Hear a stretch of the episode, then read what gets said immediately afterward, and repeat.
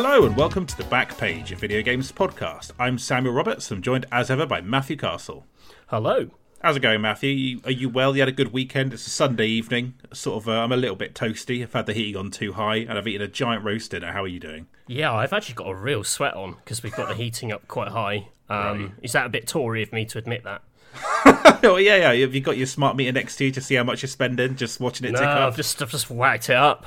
oh wow, yeah. It's how the, that's where the Patreon money's going is on uh, heating twenty four seven. So yes, we are joined again by a uh, magazine themed guest, Matthew. So Neil, would you like to introduce yourself? Yeah, hello. Uh, I'm Neil Long, former editor of uh, MCV, official Nintendo magazine, thing called iGamer that no one read uh, Edge Online, and then I worked at Apple for a long time, and now I'm the editor of uh, mobilegamer.biz. Excellent. And so, uh, yeah, Neil's here today to um, blow the lid on Apple and uh, what he thinks of Tim Cook. So I'm excited to get into that. Um, I, yeah, uh, yeah. Get those, get those lawyers ready. uh, I am joking, of course. Uh, Neil's here to talk about uh, working on all the things he just listed. So, uh, Neil, how's it going? Is how's how's things with you currently? I'm I'm running a website entirely by myself, so that's good. Busy, busy times reporting on what's happening in mobile. Mm. Yeah, cool. So we'll, we'll get into that um, after delving into your entire professional history. So,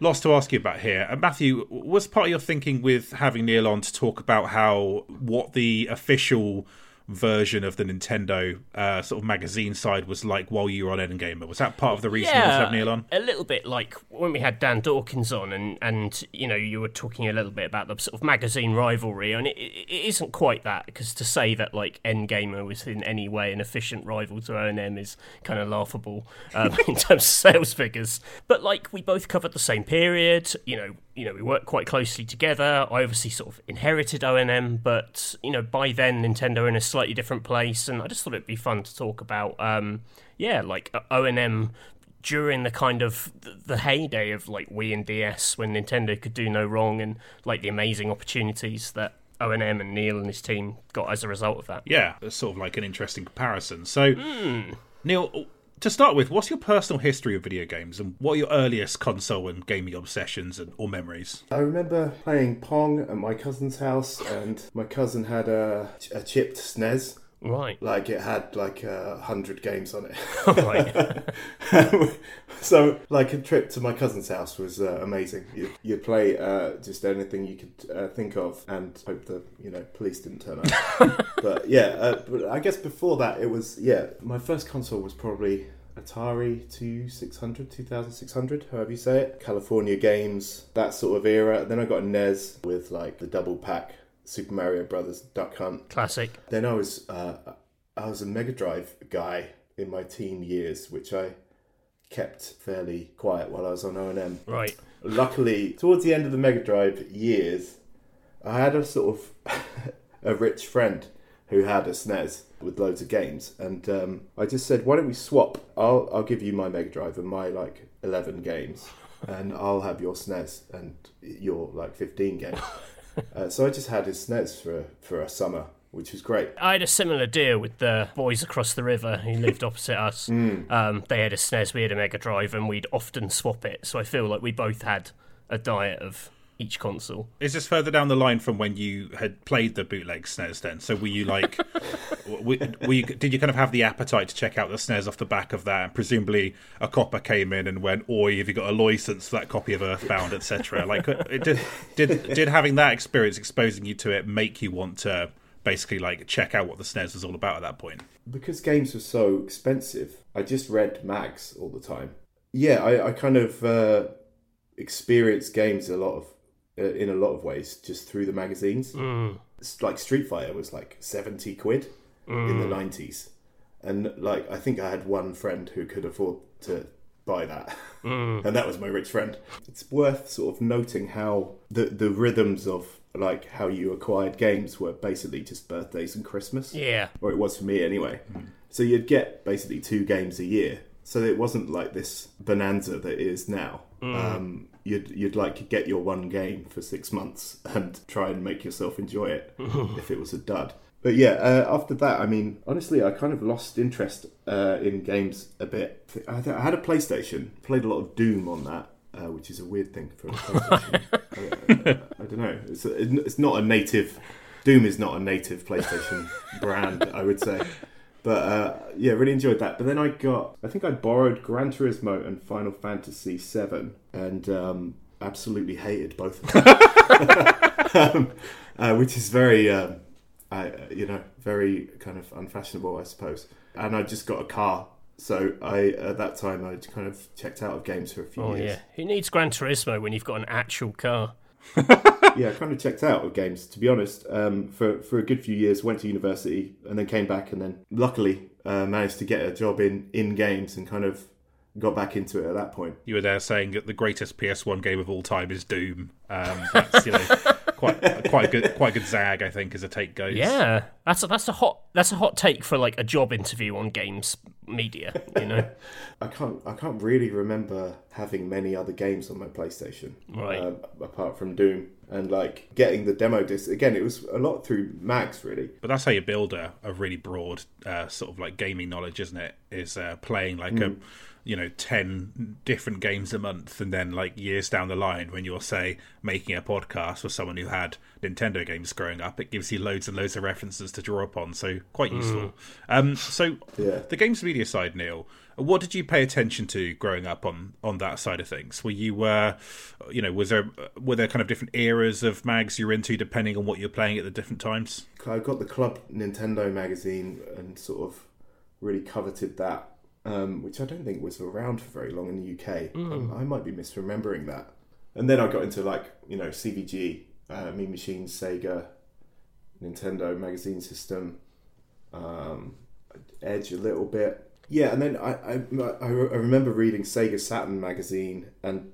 Uh, you know, I would pick up all the mags. Uh, so I was reading Sega Saturn magazine, not having a Sega Saturn, and uh, also I'd read the PlayStation mags, having not uh, having a PlayStation, but not actually having many games for it. So uh, yeah, it was quite quite an unusual um, hobby, I guess, just reading the mags and not actually having that many games. So, uh, what's your journey to O and M like? You arrived from outside the future gaming ecosystem. So, what did your career look like before you were hired by O and M? I, I got a, I got a degree and then I did some bleak um, temp jobs.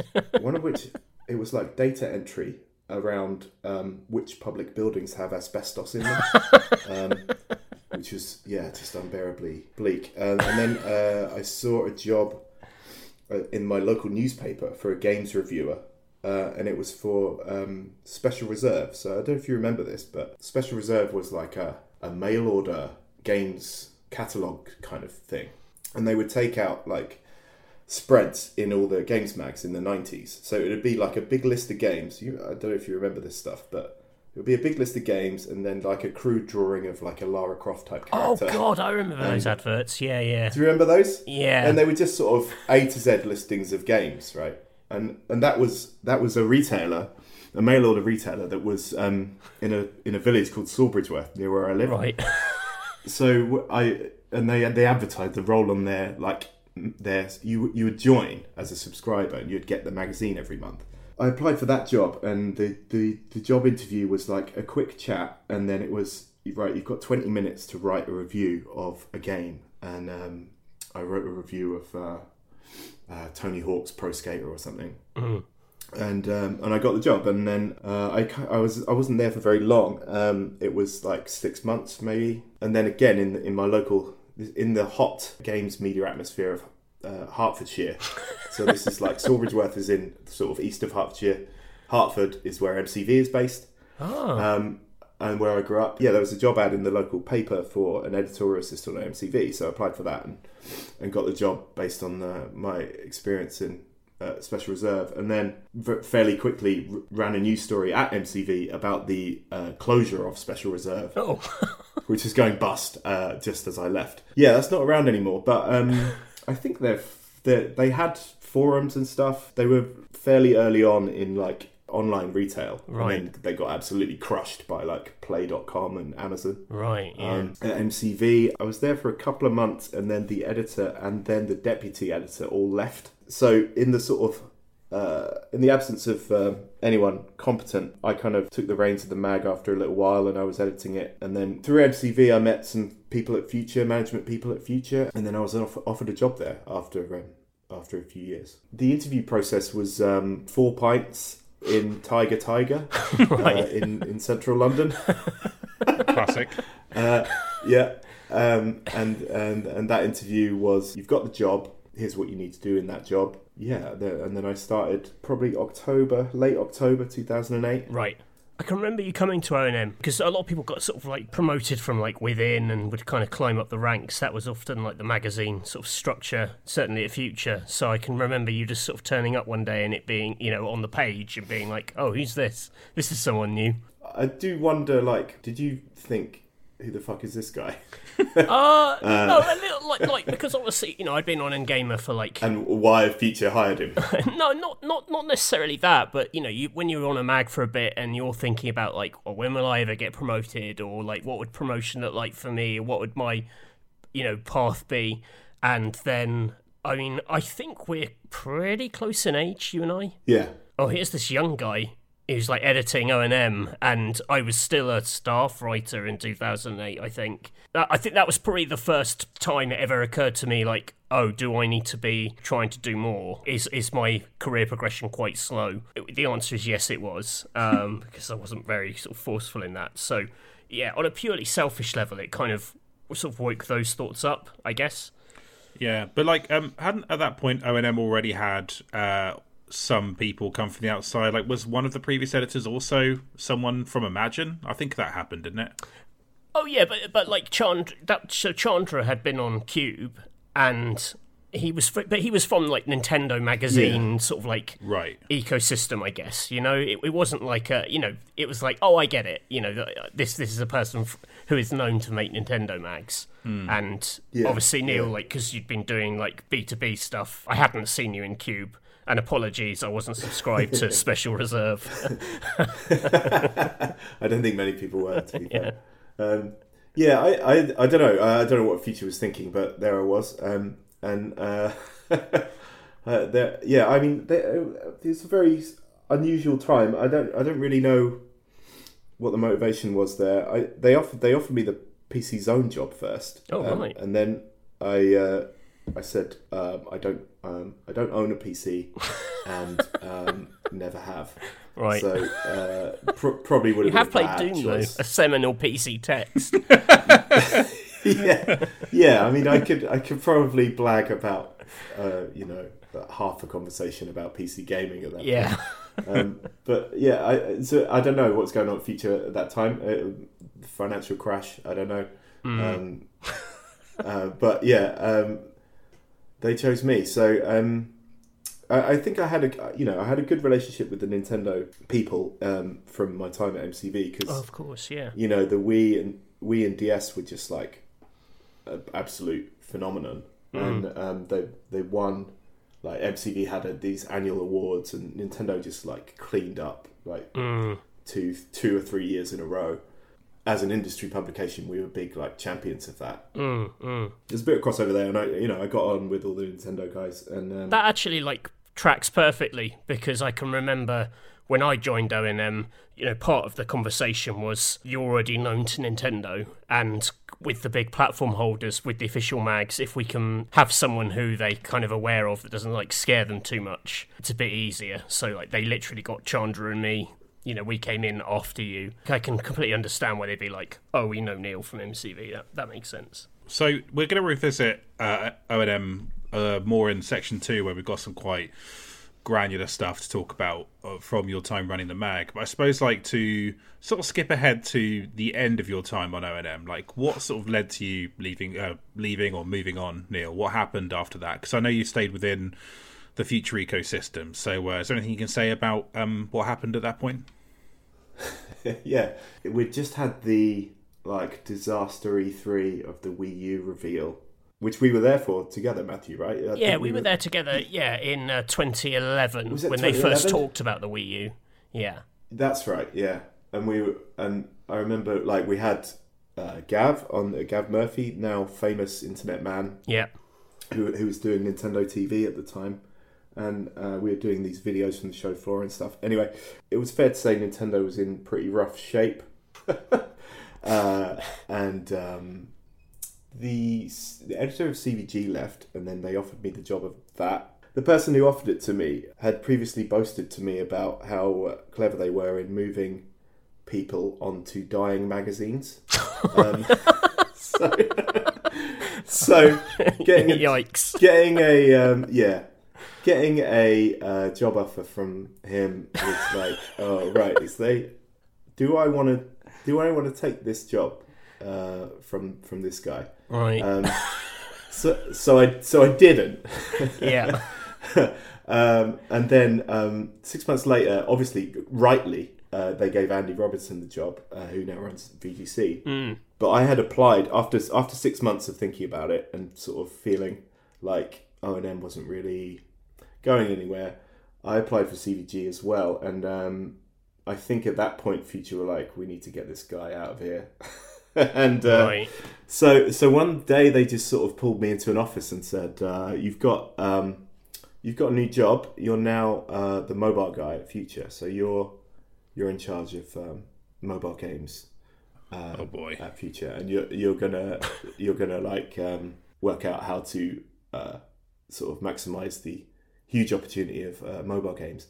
And I was like, "Okay, is, uh, who's gonna who's gonna run O and M?" And um, they were like, "Oh, don't worry about that." So like they literally, you know, I just I was just moved into another bit of the office one day, and then um, and then um, Steve, uh, my deputy editor at the time, uh, Steve Hogarty, uh, he quit uh, almost immediately as well, Mm. and then um, and then ch- well, you and Chandra were drafted in, Yeah. Um, so you you guys came to the rescue, fortunately. Yeah. That really came out of nowhere. You know, that was Yeah. just a phone call from from management. I wonder if it's the same management that said they like to move people onto dying brands. Um, but I have, Yeah. yeah, probably. Um, but I didn't. Uh, I didn't know that. Uh, and actually, O and M had uh, you know a lot more life in it. It turned out than Nintendo Gamer, which was the kind of Yeah. offer made to me, like leave Nintendo Gamer and come over to O and M because yeah, we we now basically need the the two top people on the mag again. Um, so yeah, Chandra was editor in chief and I was associate editor. It was quite quick. Uh, the way I remember it, it was just like that was. I think we were. I just put um, the last. My last issue was uh, absolute bollocks. Um, Good. we, I think, I think we had a cover. I think we had a cover fall through, and um, and we were just like, fucking hell, what? There was nothing coming out. I think we made up some shit about. Um, it was like let the letterbox feature on the three on the 3ds, where Right. you could like, fucking hell, God knows what it was. Um, but yeah, it was uh, not not a not a not a brilliant end to my own um, uh, stint. not not the Um, not the but- issue. You because you guys did an issue where it was it was either like Letterbox or Flipnote Studio on the cover, Yeah, yeah, that's it. That was it. Yeah, and it was it was like a draw your own cover. yeah, draw your. Yeah, yeah, that's right. Yeah, Was that it? Well, I Uh, thought that was a good one. that was it. Oh, that was a bad one. You thought that was a good cover? well, no, c- you guys sold it as like a real coup that you were getting to do this. Did we? That's my hell. memory of it. It was like, Des- look at look at what a dynamic, daring cover, rather than Yes, oh is- shit, we haven't got anything, so we literally have to do a kind of notepad app on the 3ds as our cover feature. Yeah, well, I, th- I think that was that was the weird thing about O and M. I don't know if you got it as well, but like the onus was always on O and M to do something a bit odd, do something a bit un, un, unusual with its covers Right. because it was always in a bag, right? There wasn't you weren't selling the cover on the magazine stand. Mm. It was always packaged up, so you could put you could always put Mario, Link, and Pikachu on your packaging. Right. Yeah. and, and not not really and do something quite wacky with the cover, um, which was quite which is good and good and bad in in lots of ways. So that's why we did like lots of sort of quite odd uh, covers like that, which was I, I, it was Nintendo. It was part of Nintendo's thing at the time was like being different and thinking differently to to Brown Shooter Land uh, on on Xbox 360 at the time. Um, I just stuck yeah, key art that- on the title when it when that's on the cover. That's all I ever did. It was like here's some Mario Kart key art, here's some Mario Kart key art, but zoomed in slightly more, more so you can can't see that it's the same art. That was that was Yeah. my cover mo. yeah, the, the tra- trawling of the Nintendo artwork archives Right. uh, on, on, a, on a monthly basis was uh, always a fun, Yeah. uh, always a fun thing, wasn't it? But yeah, that was uh, that was my brilliant finale to my uh, spell as O and M editor. Well, if I had a finale like that, sorry, if I had a you know an end result like that, where someone dragged me into a room and said, "You're doing this now," uh, I would absolutely uh, shit my pants as hard as possible. So, uh, like, I think, what what do I owe you now? I owe you nothing. So here's my worst work. So I think that's pretty much fair. Um, so mobile gaming coverage, Neil. Do you want to talk a bit about that? Like, um, I suppose, like for mobile gaming generally it's a slight blind spot for us um so we have like kind of punter level knowledge does covering that scene differ uh much from console coverage i'm guessing the answer is yes but how does it differ Yeah, yeah. I mean, uh, it's completely different. It's um, you know, completely different platform holders, um, Apple and Google, um, completely different developers, uh, completely different uh, businesses, uh, the way they work, and you know, they're all the uh, all the successful ones are all like live service games, free to play games. Um, you know, pre- premium games uh, are effectively dead on mobile. Um, uh, but they do that they've sort of moved into Apple Arcade and increasingly now Netflix. So Netflix does games now, and they've got actually a really good selection of games in the the iPhone and the Android app that you can just play for free um, if you've got a subscription.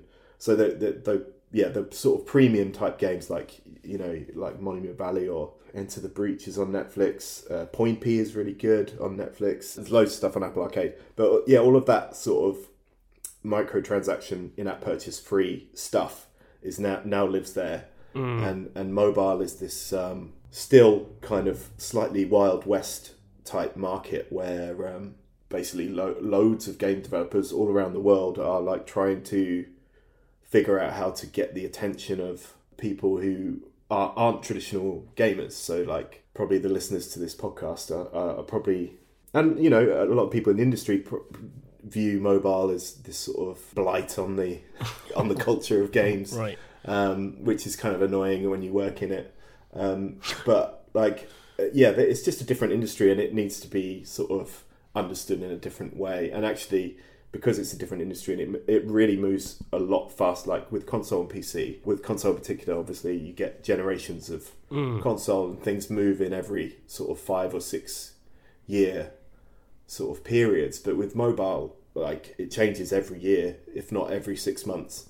And um, a lot of the things that happen in mobile um, end up happening in console games. So like all of the live service and events and um, ways that game developers keep you playing a game. Not all of them, but the vast majority kind of came from mobile because the the game the game in mobile is is making sure that game is your like digital hobby that you lean on Yeah. when you when you're commuting or you're like lying in bed or whatever versus uh versus console which is just a whole different Do game so do you see like these trends emerge and then you know basically chuckle as you see a tidal wave of shit heading towards consoles sort of down the line. Yeah, I mean, I, I'm probably unusual in that I don't find paying for things through microtransactions offensive, or right. If I've been playing Merge Mansion for like three months straight. what the fuck is merge mansion? It's a game where you merge stuff. And um, you like you renovate a mansion. right Um, I, told you it was unfashionable stuff. Um, uh, but it's incredibly compelling. Like, uh, really uh, play it every time, every night before you go to bed, kind of stuff. right Like after two or three months of playing that game non-stop, or you know once a day for for a little while, I don't really begrudge giving that game developer a few quid to you know pay for my pay for my time. You know, so uh, it's it's just a different, completely different mindset, and for, you know. Uh, very misunderstood in lots of ways by um, particularly console gamers and, and PC Yeah. gamers who Us. uh, yeah, I mean the, the the prime example of that is is Diablo Immortal over the last six months, which um, is an incredibly good and generous game, but almost because it's on mobile, people are just fucking angry about it. And it's quite interesting to watch. You know, the the furore around that game is about how it's monetized, right? And um, if you ask anyone in the mobile industry, they will tell you that that game does not uh, monetize well enough. Like it doesn't.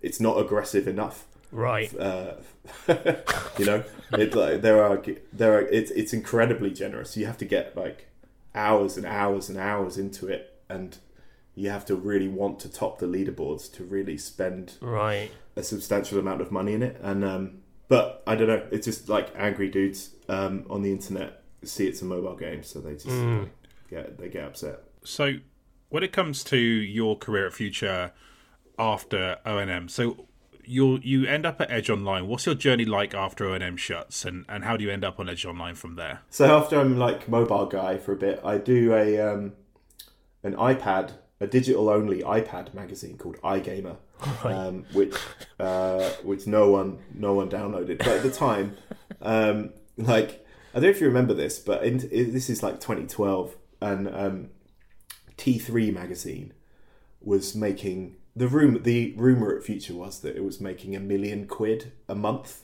out of its digital edition Really? um, on, on on the iPad, right? Which sounds like bullshit now, but it Definitely not true. Definitely not true. yeah, that's what I thought. I think they were selling it for like loads of money, right. uh, and I you may have been around for this, but there was loads of suddenly Future was like, "Fuck, there's loads of money on iPads," and they put a load of people on iPad Right. stuff like to make money through Apple Newsstand, and um, I was one of them.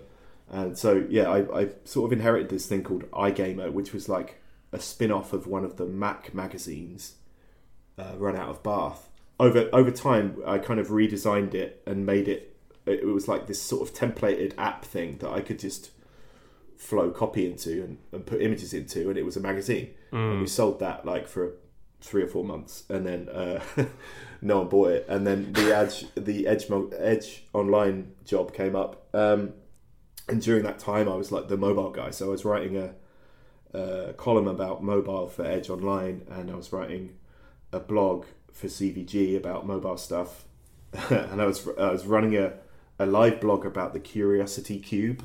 Oh, was that you?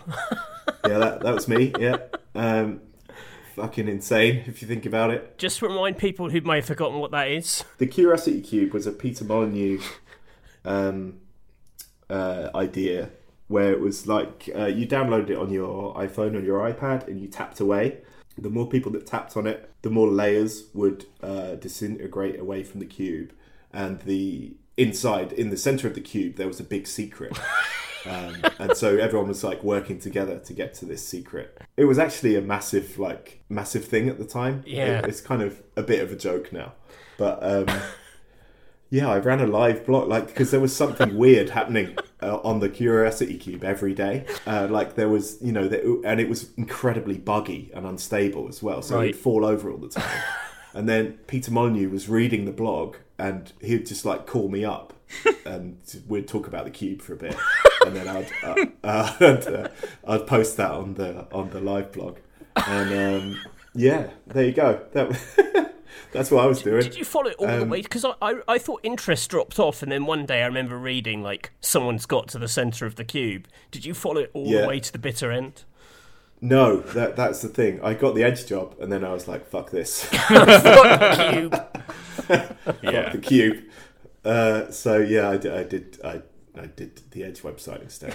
Um, That's fair. I feel like I feel like there probably have been more offensive things that have happened in the time since the cube, but people were so mad at the time um, about Molyneux and the cube, and like, is that worse than influencers selling energy drinks? Like, for example, like I feel like the landscape of games industry bullshit is now like so toxic that a slightly overblown game about tapping a cube to get to the center um, for something life changing that turns out not to be is not that egregious on the grand No. scale of like horseshit that's happened in the last decade or so. So yeah, but I, I do also sympathise with get me the fuck off of here, um, or get me onto edge. So I, I think they fucked the the landing. You know, Yeah. it would have been really cool if there was something genuinely good in the middle of the cube and it ended like within a month, but it just went on forever and people just stopped caring.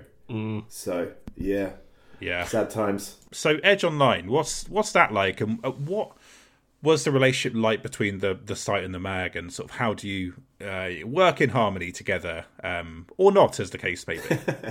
Yeah. Uh, well, I- I remember getting the job uh, from from Nathan Brown, who um, moved on to the magazine at the time, and then almost immediately the other person on Edge Online, who's um, uh, Ben, who's now um, he he moved on to the magazine as well. Um, uh, so it's kind of just like here's here's a website, run run the website, please. And I was running it from London as well, so I never I never lived in Bath, or um, unlike um, unlike you chaps. It was quite separate, really. Um, even though I got I got these sort of keys to the Edge Vault, and I posted a load of stuff from the magazine every month, and I, I wrote some stuff for the magazine. I, I did various things, bits and bobs for the mag. Um, it was quite separate, and I, I remember going down uh, first couple of weeks of the job. I went down to Bath for like online an online strategy day. So I met the Edge team, the mag team, for the first time, really and um, it was just at the time I think Polygon had either just launched or was about to launch, and it was just like these guys have spent millions on this website, and uh, we were kind of sat around in this meeting going, uh, "Well, Edge Online should be Polygon. Uh, you know, it should look like you know, it should look as good as that, and it should have as much resource as that, and it should be as high profile as that." But actually, it's just it's just this one guy in London running it. so I don't think we had fr- from there. It was like didn't have much chance of uh, making too much of an impact. But I, I really enjoyed running that site because you know, like I say, you got the the keys to the Edge Vault. You got the mag every month and all the previews and reviews and news and stuff in there. And I was kind, I would kind of eke that stuff out over the month while also sort of covering news myself and doing my own features and, and interviews and stuff. Um, it was brilliant. I, I really enjoyed it, and it was also at the time I was o- I was on a bank of desks in Future London, um, just sort of shoved on the end of the official Xbox magazine team, Yeah. and um, it was right at the time where like Xbox One was being completely fucked up, and Edge was like.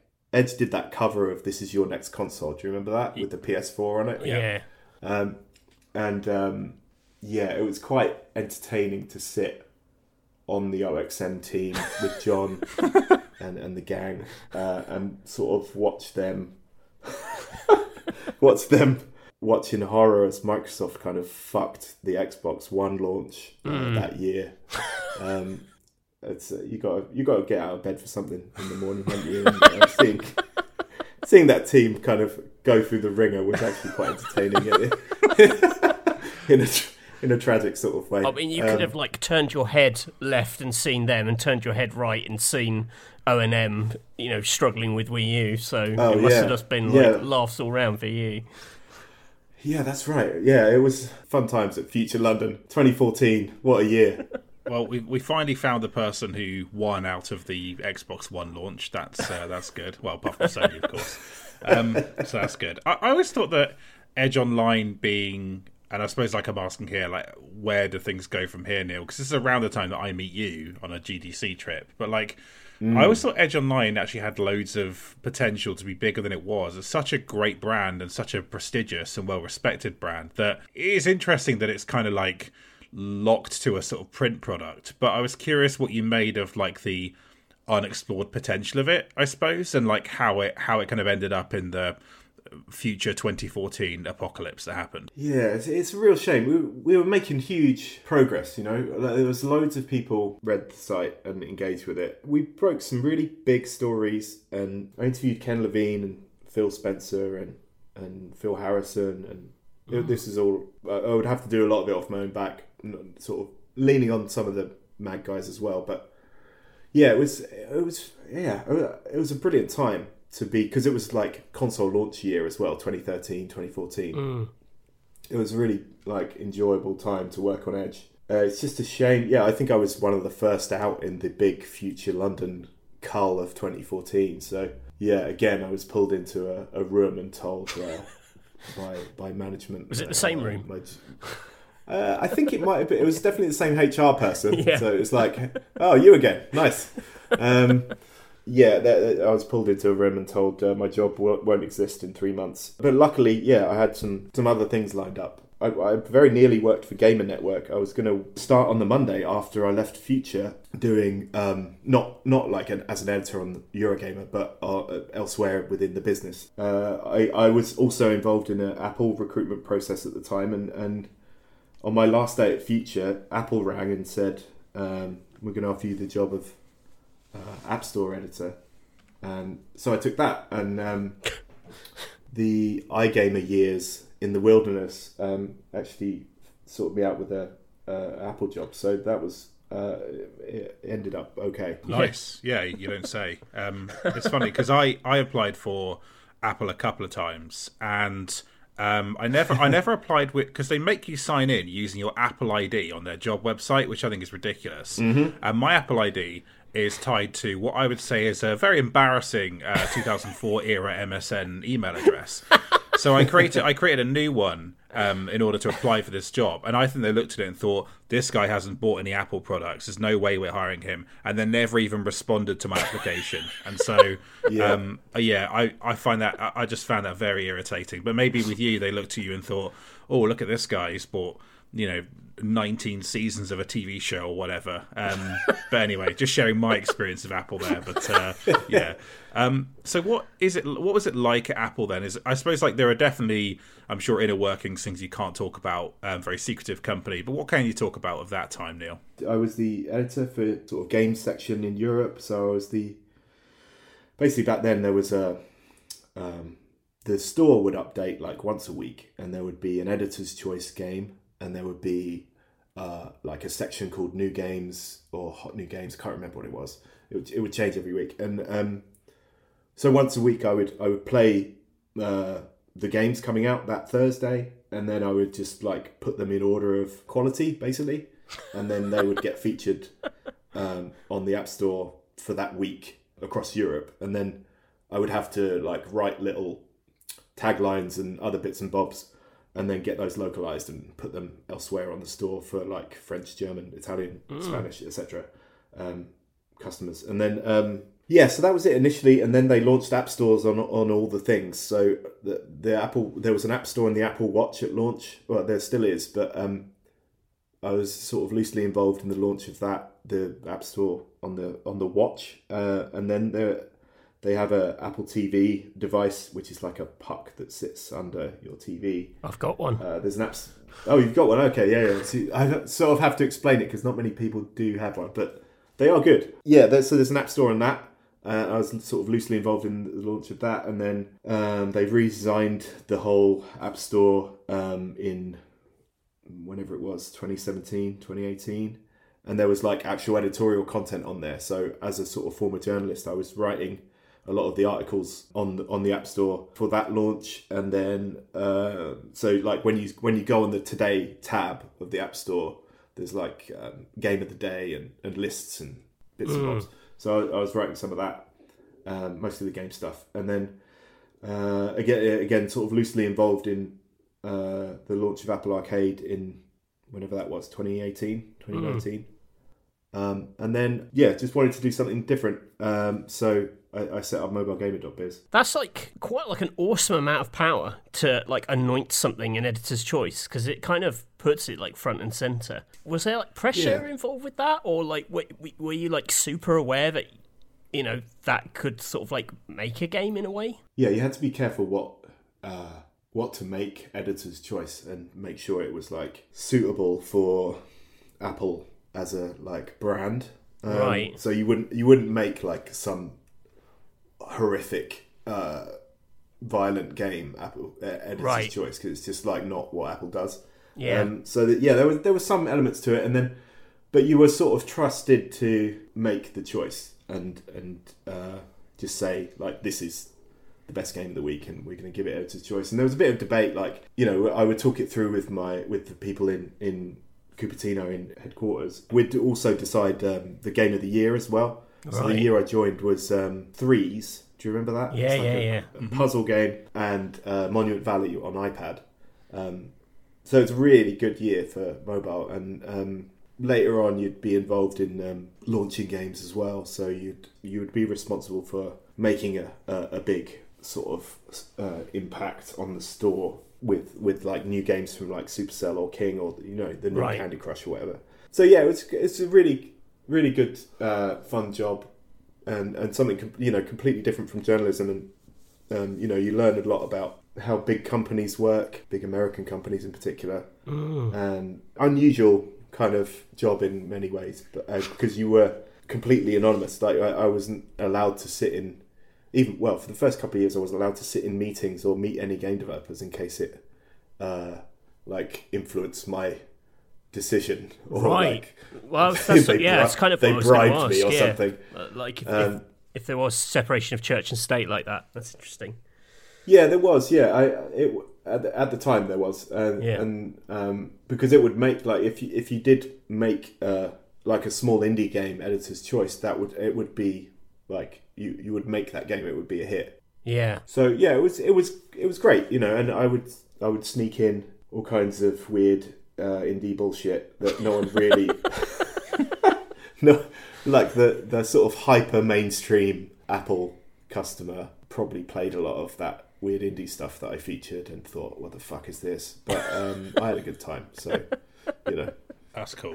It does sound like a cool job, to be honest. Like, um, I, I definitely sort of like think that the Apple Store, when I was using Apple devices regularly, benefited from that level of curation. It felt like it was localized curation too. Like I was looking at like a UK version of a page on the different um, on the App Store. So I think that was valuable work for sure. So, um, as someone who would probably never return to games media at this point, I'm really curious to know why you you have and set up your own business, like you say, mobilegamer.biz. Um, we're always interested in what journos do next. So, so why was this the next step for you? Why do you want to sort of get involved in in this side of things again? Mobile's very unfashionable, and no one really wants to report on it. right. So um, it's it's almost like it's it's like wildly underserved in terms of media coverage. What Apple and Netflix do in games is really significant, and um, no one really seems to be writing about it. All that time I spent at Apple, I was thinking, why isn't there really a really good website doing the reporting on this? And um, yeah, after a long time, I just thought I'd do it myself. Um, so so here I am Yeah. it's almost a year old now. Um, getting some traction. It's it's it's going okay. Google started noticing my website a couple of months ago, so that's good. Oh, nice. Um, mobile game developers are are into it. Um, it's yeah, it's going well so far. Um, just need to kind of um, pay the bills, get some sponsors in. I do some freelance work. I've been doing bits for VGC, and I was doing a, a column for a website called iMore about about mobile games. Um, so uh, and I do like consultancy as well. So like Right. mobile mobile game developers who uh, need a bit of help launching their game. I um, I help a couple of them as well. So a bit of everything. Um, But it's really enjoyable and very very different from uh, slogging away in big tech, which is is great for lots of people, but not not for me. Okay, Right. that's fair enough. I suppose like because I I do want you to be able to like uh, you know ply your trade, Neil. Where how can people contact you if they're interested in sort of you know teaming up, etc. Not saying that we've got like any particular pull or anything, but you know it might be some might be some might be some good contacts out there. So how can people get hold of you? Well, if anyone wants a good mobile games column or someone to write about mobile games, because um, like I say, there's not many people who actually know about this stuff. Um, yeah, I am on uh, neil at mobilegamer.biz is my email, and uh, I'm on Twitter at uh, neil underscore long underscore. Oh, there's underscore. Oh. Sorry, I was waiting for the rest of that, but yeah, that is yeah. Yeah. Okay. Yeah. No, that is it. Okay. Yeah. Good. No, no, that's, that. that oh, makes- someone's already sitting on Neil underscore long, are they? Yeah, some fucker. Th- damn there's a there's an X capital radio DJ called Neil Long. I think he's got it. Well, okay, that's uh, good trivia there about um, yeah British radio DJs. So, um, yeah. Yeah. well, congratulations on getting on the Google ladder. Anyway, now you can be subject to their fucking made up um, SEO rules, uh, which um, change every month and uh, make no sense. You have all that to look forward to from a tech giant. Um, but I am pleased that you're making progress, Neil. That's cool. Um, so, uh, shall we take a quick break there and then come back and talk about some Nintendo mag stuff? We've got plenty more to get into, so that should be good. Sounds good.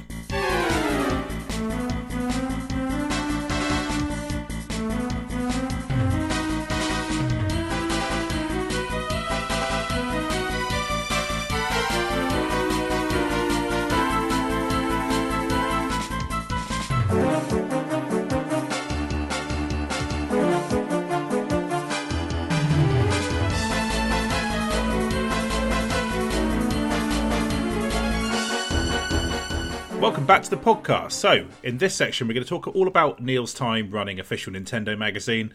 We've talked a bit about how it began and how it ended. Now, it's all the bits in between. I suppose, like, Neil, to start with, we, we did touch on this, but uh, all three of us have done the thing where you're an outsider joining uh, a team that you don't have that prior experience with them. Certainly on PC Gamer, I found it quite intimidating to do that, and there's an element of maybe a couple of people um, feel like you need to prove yourself a little bit in order to kind of win them over. So, um, what was that the version of that like on ONM? Like when you sort of started and we're getting the lay of the land, like what was the process like of getting the teams, you know, buy-in? I suppose. Yeah, there was an awkward couple of weeks where uh, uh, Chandra, my predecessor, was was still there. So I was like, Yikes!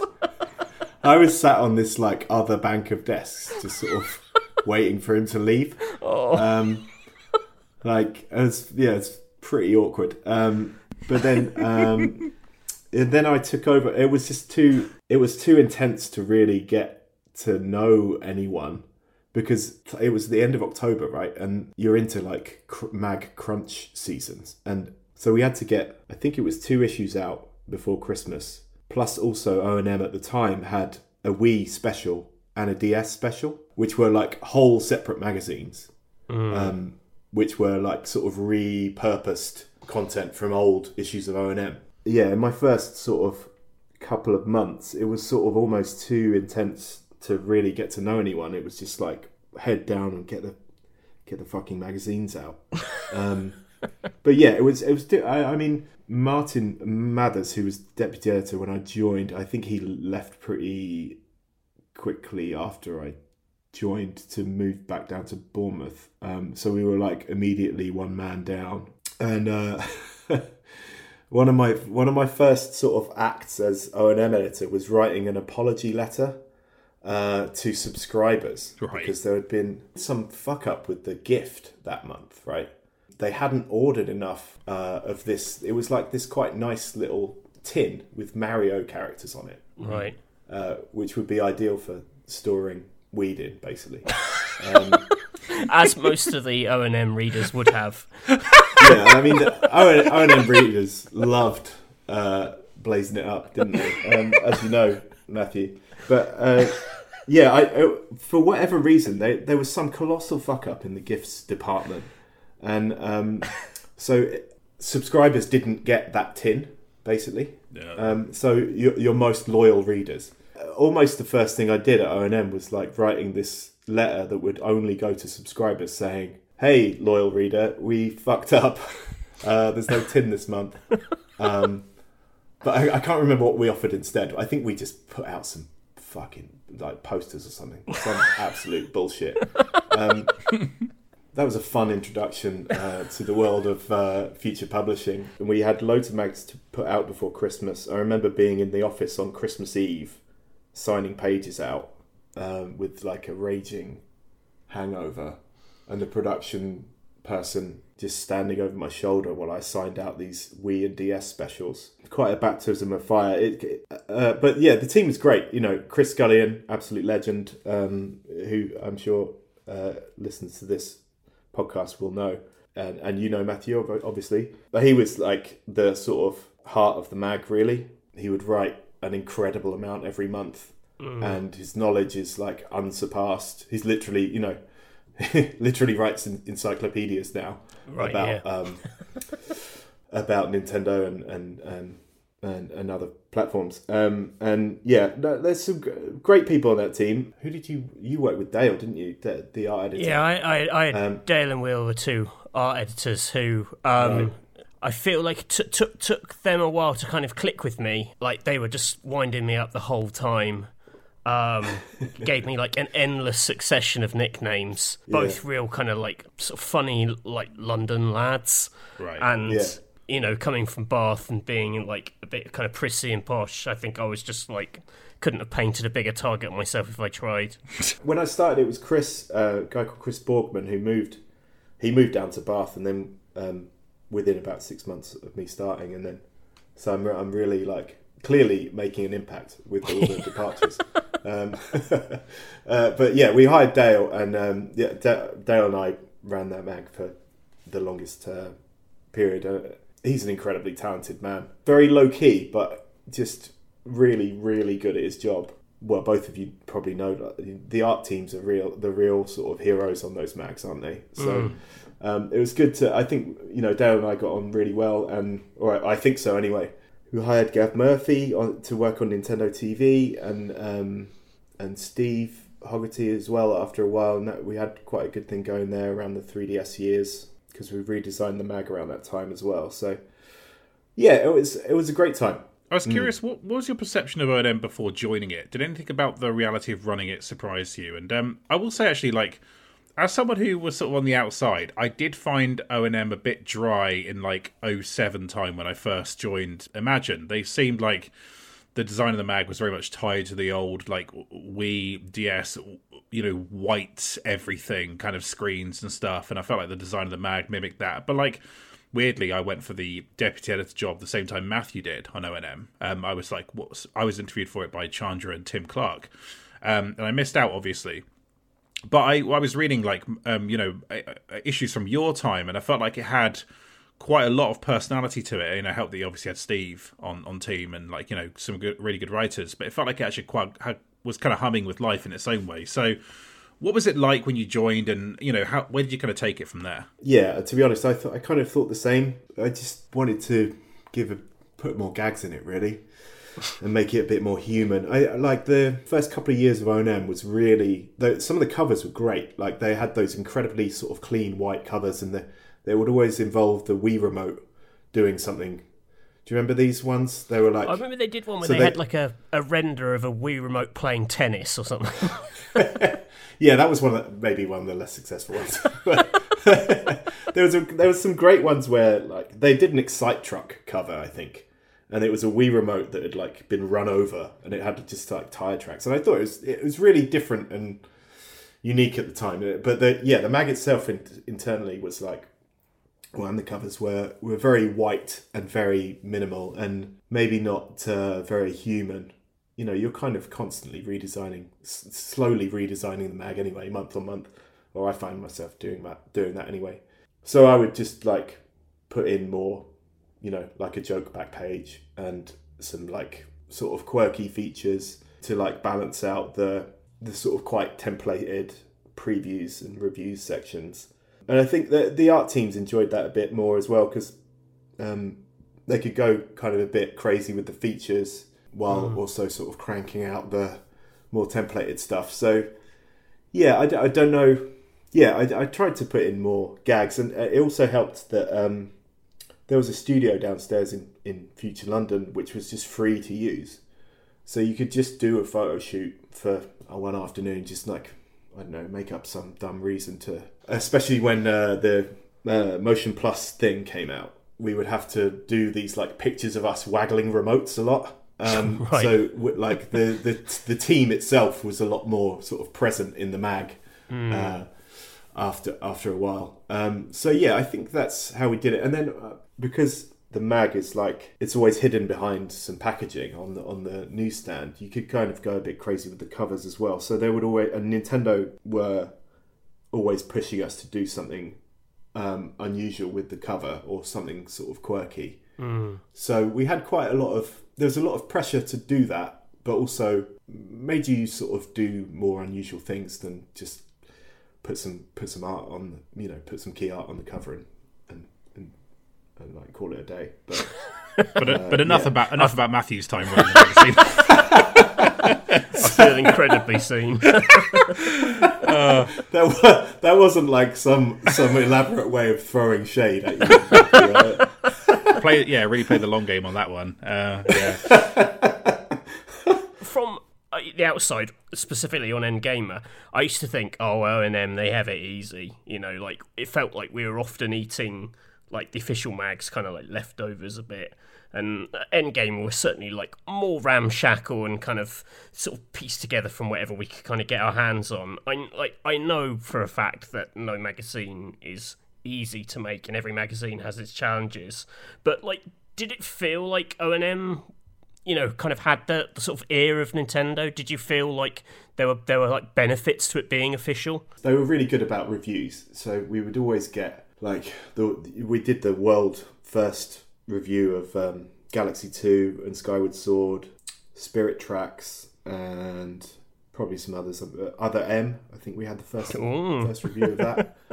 um, with maybe maybe less prestigious, but you know, it was fun at the time. Yeah, they were really good about reviews. They would just say, "Yeah, when's your mag coming out?" Okay, fine. And they would we they would they would make sure that we somehow got the world's first review, and then we'd go we'd sort of tease that through the website um, and and try and get people to buy the mag that way. Um, sometimes successfully, sometimes not. And we got good interviews for whatever reason. Aonuma, the Zelda guy, because I think we had a run of Spirit tracks, and then Skyward Sword just kept getting delayed. Yeah. So I ended up interviewing Aonuma at least three times, possibly Oh, even four. jealous. But it was like you know these guys are incredibly well trained to give you exactly what they want to give you. You know, um, the, my my main memory, like the memory of Aonuma in particular, he was he keep he kept coming back to remaking Link to the Past Right. again and again in these interviews. And my my theory on that is like they Nintendo doesn't let these things happen like accidentally. That Right. is a deliberate thing that he kept mentioning. Uh, my my sort of working theory on that is that a link to the what the what was the sort of semi remake Oh, Link 3DS? Between Worlds. Link Between Worlds. I, I've got a theory that that is like that was a Link to the Past remake, and then they just changed direction on it halfway through Right. um, because that's that's what that game is, right? It's like it seemed it's like a semi remake, but also with some new bits in that kind of don't fit the formula. I don't know, but um, yeah, that was uh, it was it was good. You know, we we got we got great access, and and Nintendo really really helped us with with reviews and and also sort of like I say pushed us to do these weird extra like really elaborate packaging like and and and covers and we did this uh you know it's sort of Nintendo would would sort of pay for this stuff if we came up with a cool idea they would just like pay for it to happen Right. um, Right. So like we did you know when the 3DS came out we did like a 3D lenticular cover oh yeah. yeah. and like Dale, um, the art editor, spent a really long time putting that together, and you know it came out really nicely. So yeah, they were really sort of supportive, but also you knew kind of you knew kind of not to ask too much of them because, uh, like it, it- for instance, they were they loved Edge magazine, right? So often Edge would get first dibs on a big interview. Us on ONM, we'd get Edge magazine, and they'd just be like, "Oh, Miyamoto's fucking talk to Edge. What's that about? And then you'd you'd call up Nintendo PR and just be like, what what happened there? You know, we're the official mag. But I guess they, you know, understandably they know that as ONM you're going to write about them every month anyway. Right. Uh, so a lot of the time when when the real like the big Miyamoto interviews came up, they would go to the Guardian or Edge or someone else. Um, Yeah. Yeah. rather than ONM. But like they, that's not to say we were second choice. They were incredibly sort of generous and, and, and helpful at the time. And, and you know that like people in Japan at, at NCL were, were reading the mag and would send us notes on things like the Pokemon on this page is not to scale or. Um, you know, we got a note from Sakamoto once. We'd commissioned this like here's uh, here's why you should play Super Metroid on on Virtual Console, and somehow Sakamoto had got hold of it, and he'd he sent us like a correction on something we'd said in the article, Right. um, and it was yeah, it's just like you knew they were reading, and it was it was great, but also sort of came with a lot of pressure as well. Matthew, didn't you have a similar experience with Mr. Metroid? Uh, no, I may have repeated Neil's anecdote Oh, right, to you at some point. Okay, that that's a, that's a, a legendarily cool example. We had it once where um, we put we made some Mii's of people from Nintendo, and Nintendo said those aren't their official Mii's. Then they got them to send us their QR codes so we could put their official Mii's in the mag, the ones that they'd made. Nice. They were like, Yeah. "That isn't like Mr. Eguchi's Mii." and we were like, "All right." So that's that's about as juicy as it got with us. Neil, I'm really curious actually. What did you make of the side of Nintendo Matthew was working on? Did you like have any take on N-Gamer and Nintendo Gamer from from your your side on the official official way of things? Uh, yeah, uh, well, our our interactions every month uh, were like, "Can you send me a house ad?" so we'd you know we'd always advertise each other's uh, each other's mags, right? So I we, we'd have you know a spread on N-Gamer in ONM every month, and N-Gamer would have a spread on ONM every uh, Yeah. in their mag every month, and um,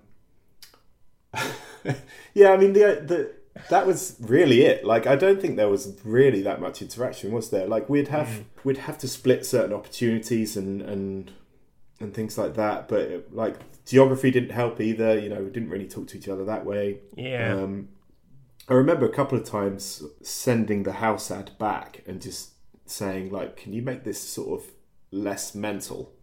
It looks insane.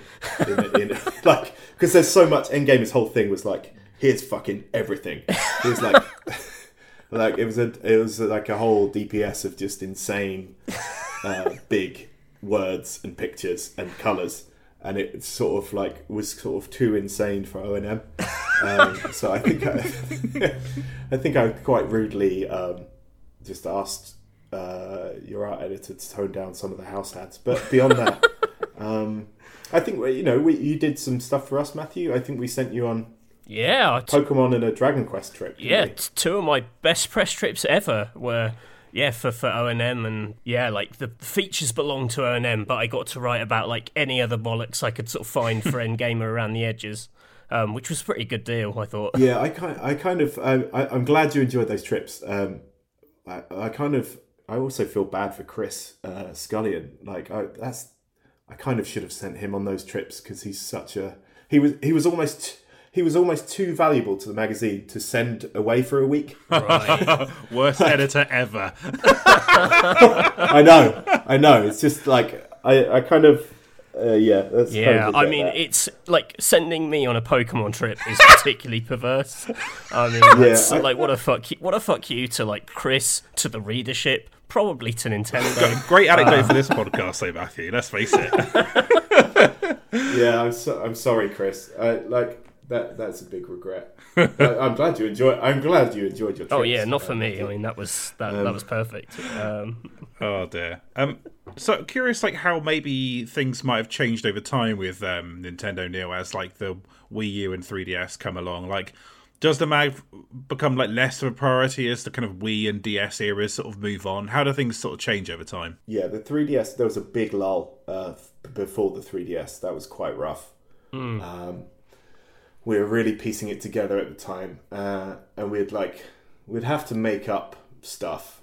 Not not not literally make up fictional Right. things, but but we'd do covers like oh it's 25 years of Mario or something like that, Right, yeah, rather yeah. th- rather than a cover about a game. Yeah, that was pretty rough. And then there was kind of a changing of the guard at Nintendo as well, kind of around the 3DS launch.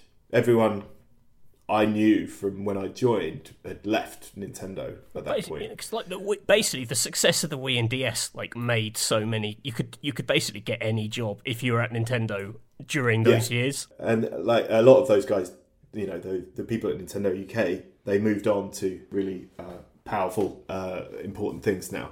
Um, uh, so they'd all, they'd all moved on, and yeah, it was it was difficult um, trying to sort of build a relationship with the new people with less games around and kind of just less goodwill towards Nintendo in general. The 3DS launch was pretty rough. I think we put a we put a good face on it, um, but like they, um, I think they cut the price about six months through, maybe even three months after it launched. Yeah.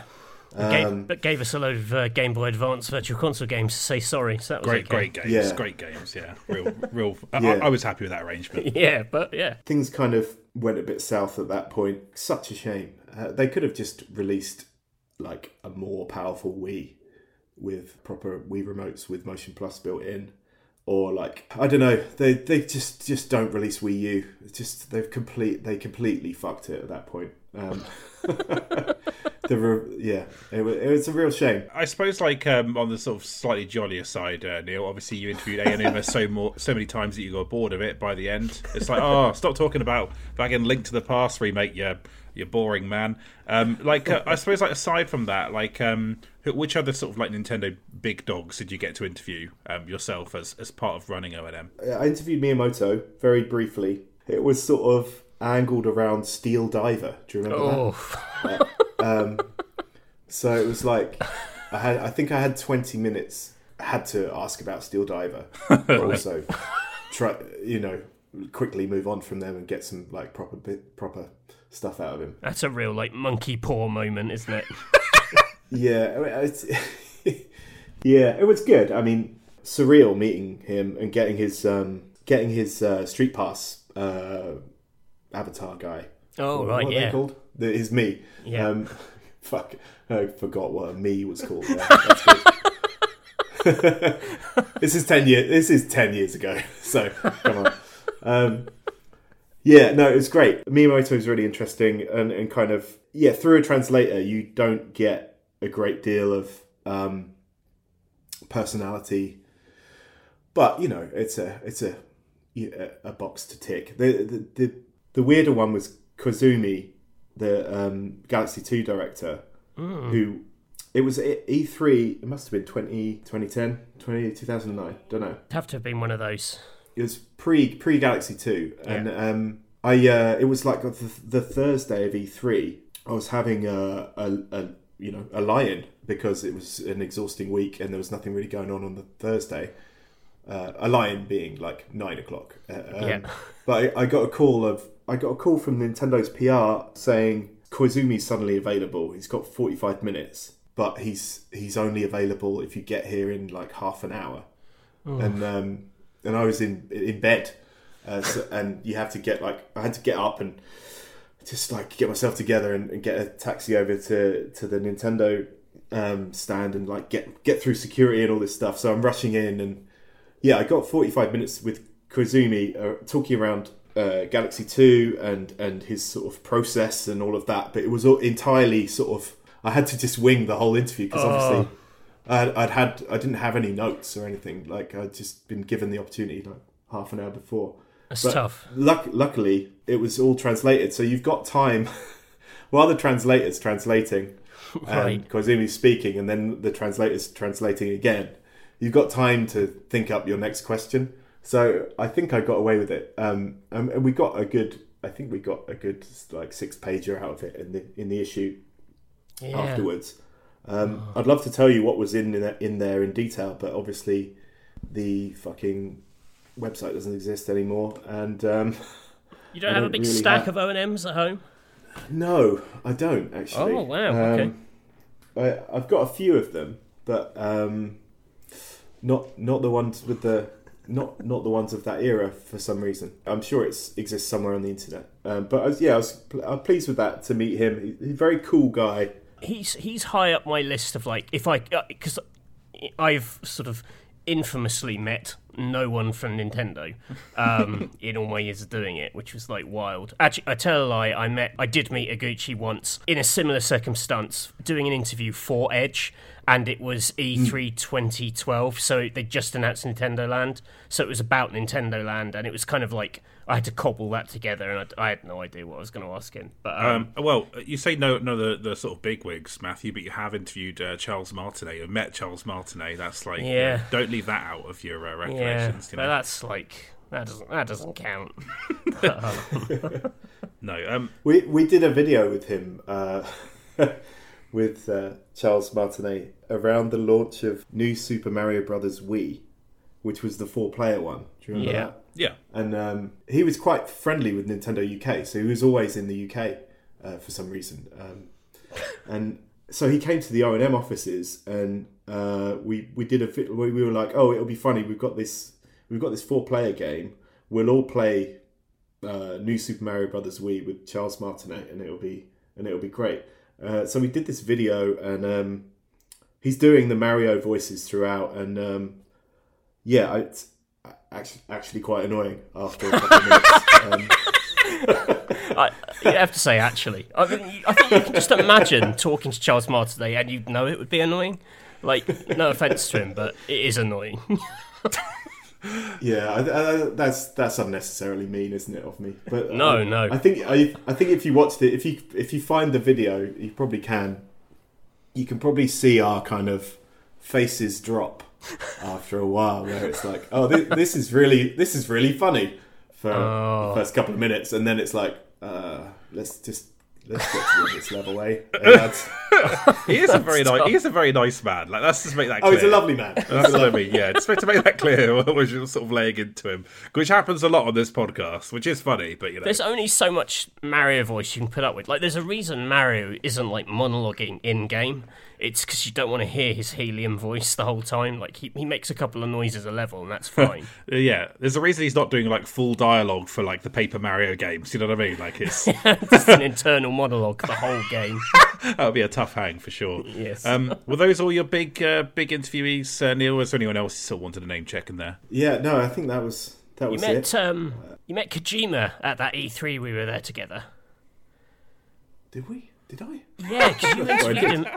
You yeah, because you had a you weren't expecting him to be there for Snake Eater 3D. Zero recollection of this. Oh, well, I, I, Fill me so, in. I, so I, I only remember it because so that was the year probably 2011.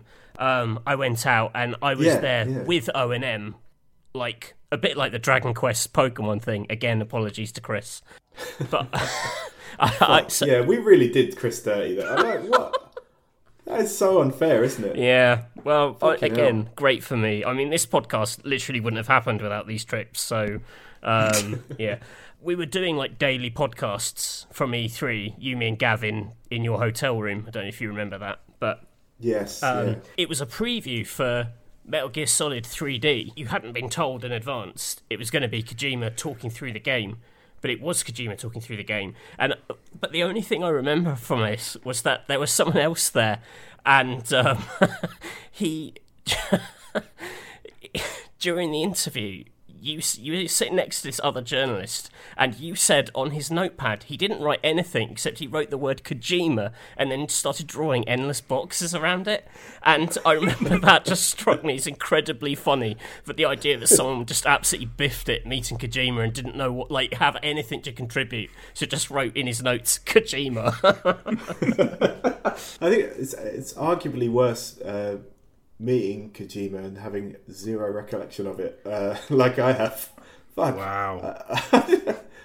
Did- that's okay. I, I do not. I honestly don't remember. Uh, was that Gav? It might have been Gav. maybe it was Gav who took. Maybe it was Gav who told us. But yeah, but uh, that was. Um, because I remember doing bookings for that year, and it was like, "N-Gamer, do you want to come and see Metal Gear?" And I was like, "Nah," um, because like, oh, it's a port. It, you know, I don't really need to sit through a demonstration for that.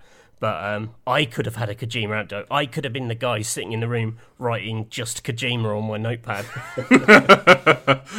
One feature I was really, really jealous of um, was ONM did a, a visit to see Cing, the makers of Hotel Dusk and Another Code. Was was that a trip you did? Yeah, it was me and um, Rich Stanton on Edge. Sort of like a baffling thing for Nintendo UK to do, and it showed like this was at the height of Wii U and DS Mania, so they were spending so much money. But the idea of taking you out to see Another code. which is like niche as hell. But in hindsight, like a trip I would love to have done. I was just wondering if you could, you know, do you remember anything about that trip? Were they cool? Were they cool people? It was um, it was weird. Uh, yeah, I think we got there, had dinner, went to bed, played the game in the morning, interviewed them, and then flew flew out either that evening or the following morning. Oh, that's tough. So it's yeah, like all the way to Japan and back. It wasn't Tokyo; it was Fukuoka. I don't know if I'm saying that correctly, but yeah. So we, we flew to Tokyo and then to to Fukuoka,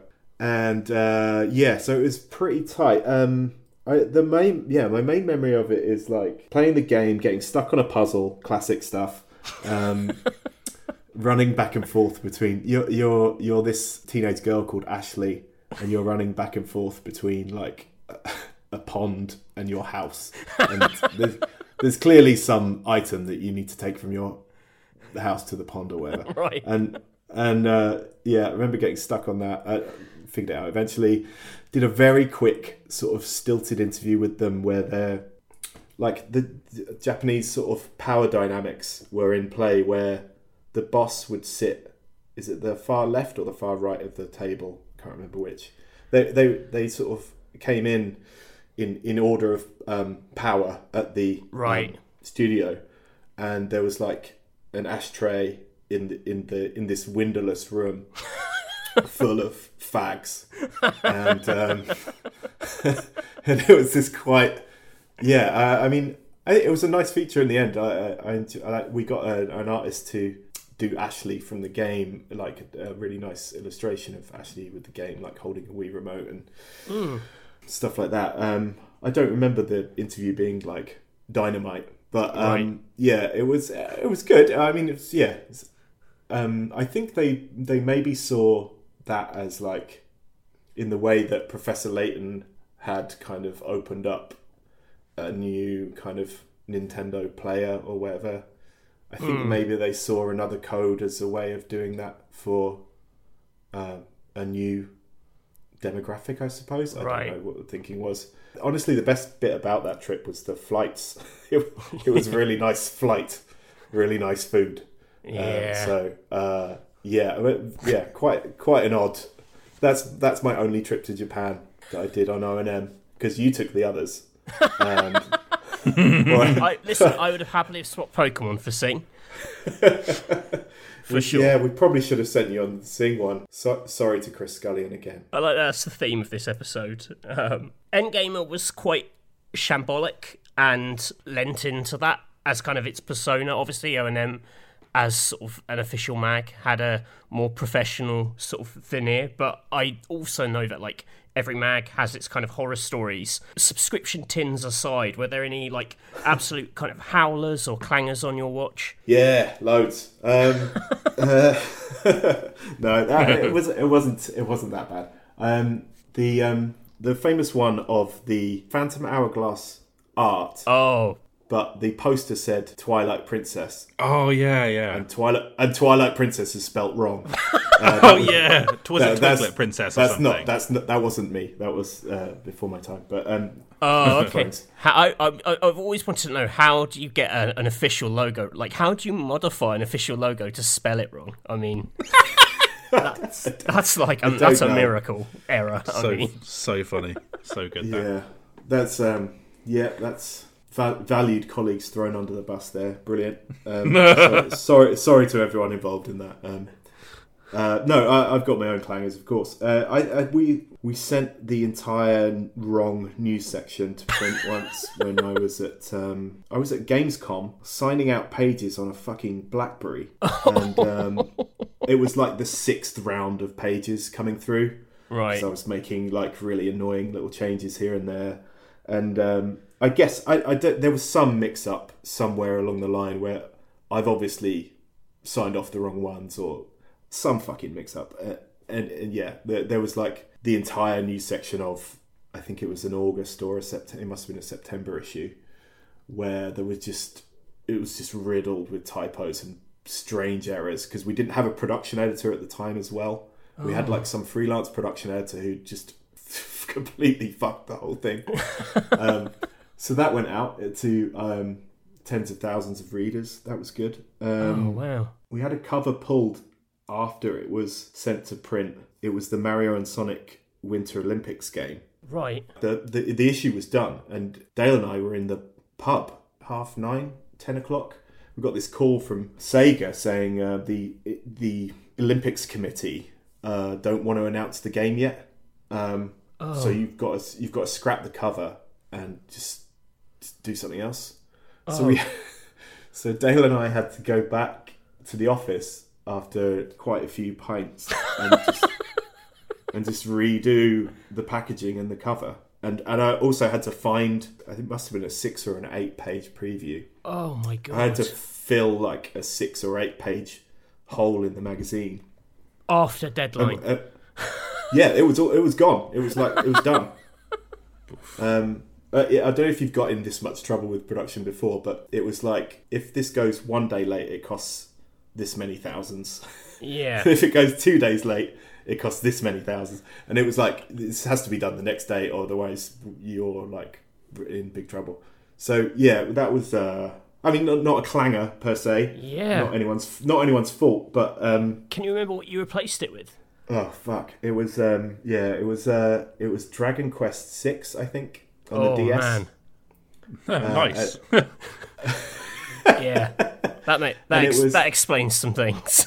yeah, I think it was a really big. it was just like a really tight crop on the main guy's face. I remember that cover. And thinking, oh wow, they're really into Dragon Quest. I know we're not into Dragon Quest at all. Square Uh, but Enix was- are like absolutely Yeah. amazing. What a turnout for us. yeah, yeah. The, the, I think the rationale was there was no, there was nothing else in the issue, and that was the highest scoring review. Right. Oh, I think we I think we had the first review, and we and that was the the rationale. But, right. um, also, the fact that the one of the biggest selling issue of ONM was just a really tight crop on Sonic's face right. years ago. And, That's um, Sonic Unleashed, right? Yeah, I think so. That was the thinking. It was like, okay, big faces work. We'll go with the big face. and uh, and then, there you go. Um, Dragon Quest, Dragon Quest. I think it was six. That wow. I I had no idea that was the story behind that being on the cover. That's one yet you get in as a rival magazine and go, oh, okay. I mean, to each their own, but yeah, I, I, there was yeah, there was so much going on. You never know what's going on with a magazine at any given time, do you? It's sometimes you have to pull the whole fucking thing and start again. So yeah, it's like I always find it interesting the whole production it costs X amount thing because like I sometimes wonder if that was a bit apocryphal to spook editors from trying to do it because yeah, there's a couple of times I pulled things like it was a Christmas where I panicked about using the word redneck in a preview. Um, I thought, is that an offensive term? And so I just changed it and changed the page, and then like was this emailing like a production editor on Christmas Eve or something like, please can we just, please can we change this? And uh, they would. Sometimes it was free, and then like one time when there was an accidental like dragging and dropping of a preview page onto another page in the um, Futures kind of slightly odd software they use for um, sending mags to print, where we duplicated a page. Basically, it was like a few hundred quid. But I always wondered how true it was. The whole like, you know, the deeper it gets, the more money it costs. Almost like a like a video game logic to it or something. It was a bit um, a bit sort of strange, but uh, yeah. I was also going to ask very briefly about uh, Girl Gamer, which I think was on your watch. This was a. Whoa, whoa, sub- whoa! Hold on, not on my watch. you in- did you Wait, inherit wait, it? just the yeah, yeah, yeah. I, I, I inherited it. Yeah. Yeah, this was a supplement that came free with ONM, a games magazine aimed at younger female gamers, thus Girl Gamer. Um, Yeah. I no no real notes other than it's like one of those things you see where you think, oh, I don't envy them having to make that, and you can almost hear the conversations behind it of like this is going to happen. yeah, that was just. Um, I think that was just a thing that the management at the time had dreamed up to uh, get some more money. so yeah, I, I think you know it was a paid for supplement. So the uh, we, yeah we, we were just told to do it, and um, and as much as we protested about doing it. It sort of had to happen because de- deals were done. It didn't last that long. I don't. I think we only did two when I was there. I'm not judging it or anything. Like on my time on ONM when I was associate editor, we were making a Pokemon comic. Like a, not to go with the mag, it was sold separately. Like we were making an official Pokemon magazine, really? but I think Oh, it was cool. on comic paper stock. And like hmm. that came out of our team. I have no idea who actually like touched it. you know, in terms of on the team, I don't know if it was an after work project. That was always one of the great mysteries of ONM. Was like, where the fuck did this Pokemon comic come from? That I think I know this, Matthew. I think it's it was like a German mag that was translated into English. Like that's Yeah, yeah, yeah. Yeah, I heard that from Nick Roberts, who used to work with and used to run the very deeply unofficial and dubious Pokemon World magazine. um, um, basically, yeah, like it was, uh, and so he said that, oh yeah, they basically Future's now doing its own official Nintendo thing. And he said, but the content's all translated from German, so there's a slightly odd tonal element to it, and so maybe that's maybe that's the mystery explained, Matthew. I don't know. Yes, that I mean that goes some way to explaining like how no one seemed to be making it, but it was seemingly coming from our team. Like it was credited to our team. I was like, who the fuck is making this? Like, I, I've never seen a printout of this fucking mag. It's a, tr- that was a true mystery. So I suppose, like on a more positive note, then uh, Neil, were there any covers you're particularly proud of in your time on ONM? It was a good four years or so. So there's loads of loads of mags in there that I was pleased with. The 3DS cover was, you know, it's, it's all Dale's work, the art editor, but um, the the 3D lenticular cover was just amazing. Um, Is that really hard to make? Like the actual? I don't really know what the yeah, process it, is. it took ages. Yeah, it, like he had to provide the printers with an incredibly complex Photoshop file with each layer of 3D on it. and each of the characters. So it had it had Ryu at the front and um, uh, all the characters from various 3DS launch games on it. They all were in their own layer of 3D, and yeah, it took it, it took like two months to do, oh wow. and uh, it came out amazingly. Uh, like it's all it's all Dale's work really. So Yeah. you know, kudos, kudos to him.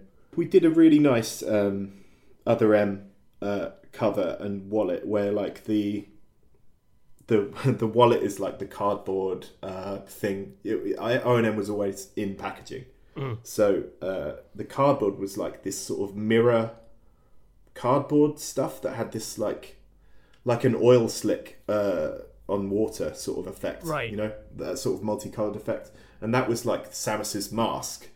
And then when you took the mag out, it was like Samus's face. Oh, yeah.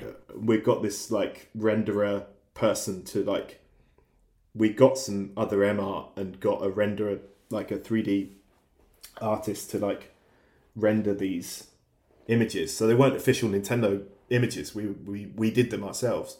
Right. And then we sent them we sent them through Nintendo and and uh, got those on the on the packaging and the cover. And we we did a similar thing for Mario Galaxy 2. You know when you finish a level on Yoshi and he's got the star. oh um, yeah, yeah. and he's like, "Hey, whatever." Um,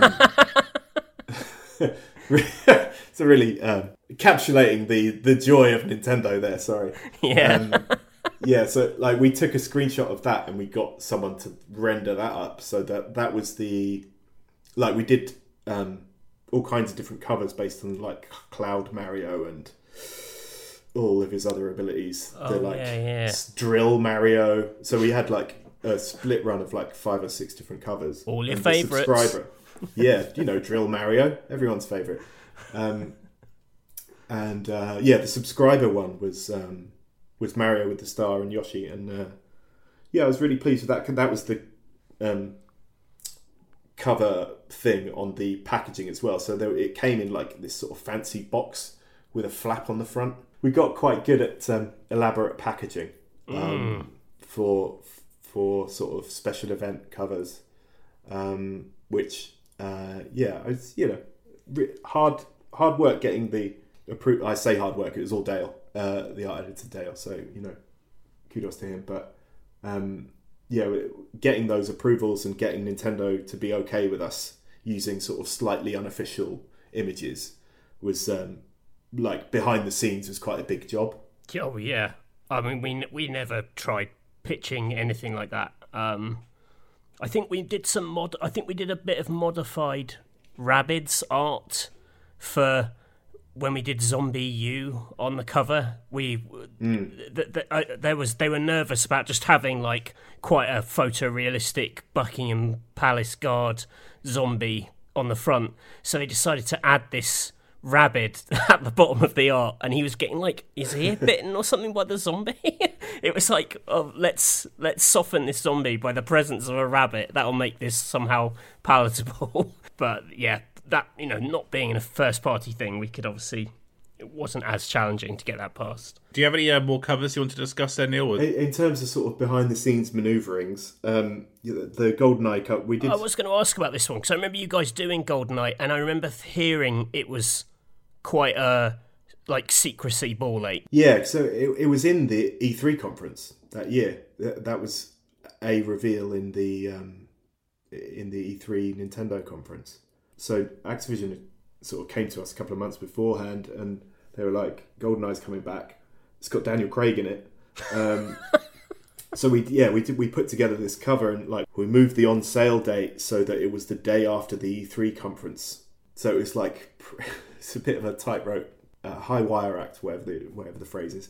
Mm. Um, it, yeah, it was it was a complicated thing to organise, but um, we saw the game and we did the reveal, and it was like obviously you never see what's in the Nintendo what's first the first party stuff from a Nintendo conference, mm. but uh, third party because it was Activision, it was sort of deemed okay. So yeah, um, and th- that was another like nervy last few moments because it would all it was all gone and uh, off to print and, and getting packaged up, and we I think we asked the printers to like like do some elaborate shit around no one seeing the mag before. Because if we fucked Nintendo's conference that year, we right. would have been in a colossal amount of trouble. Oh yeah, I, I, think there were some extra measures taken at the printers, so no, no subs mags went out or anything like that. And no, no one really saw it until the day after the conference, and it's all gone as well. And um, last last minute, Daniel Craig's people wanted to see the cover. There was like a, a chance that they wouldn't like it and would have to pull it all.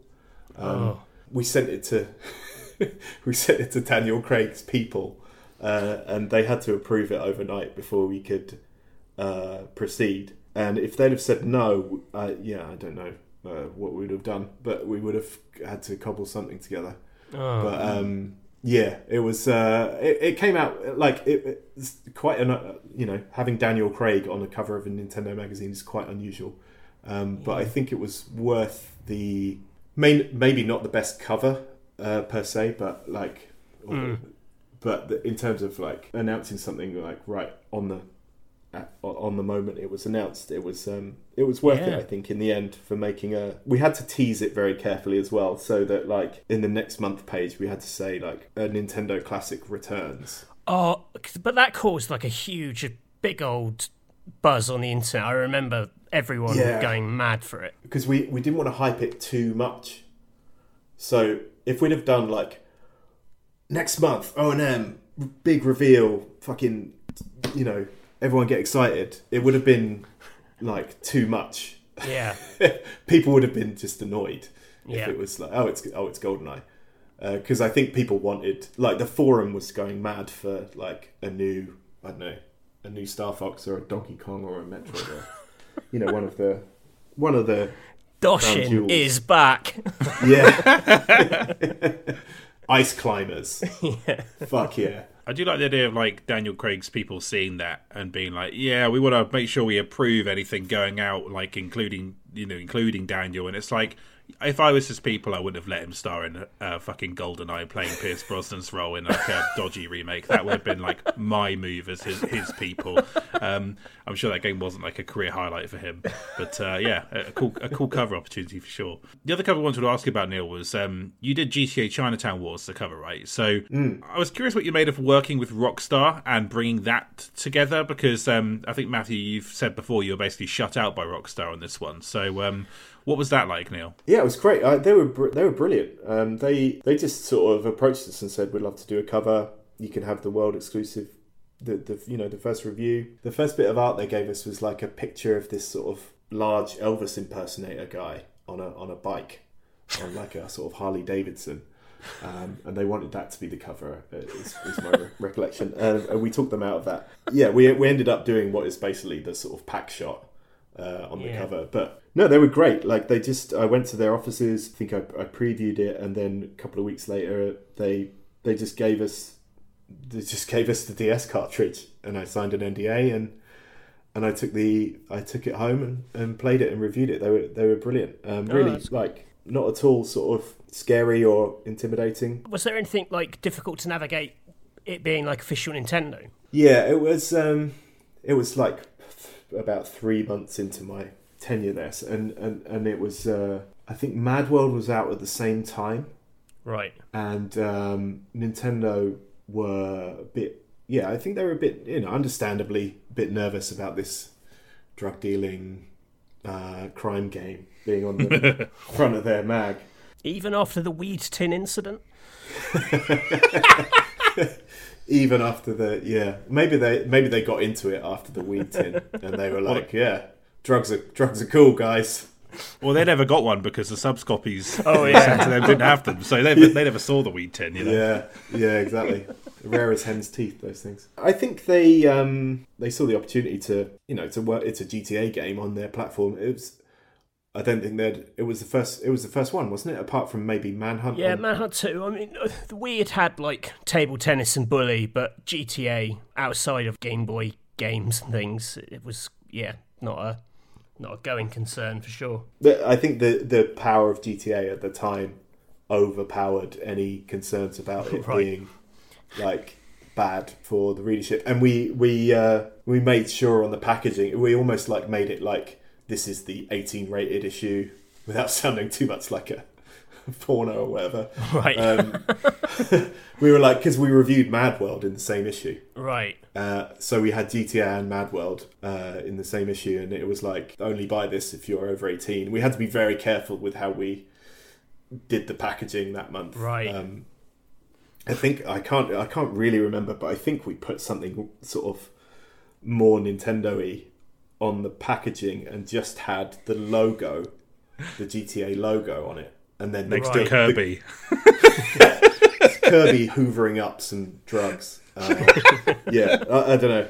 I can't really remember, but um, yeah, we we had to position it quite carefully. That's for sure. And uh, the my main memory of that is like getting the sales figures in a couple of weeks later and seeing, yeah, it was uh, like it was a big disaster that issue. No, no Oh. one really Wow. well, yeah, I think you know ONM's readership was was kids really, um, and uh, if you if you say to mums and dads at the supermarket, "Don't buy this for your kid," on the packaging, um, it was uh, it has a big uh, effect on the actual issues sales.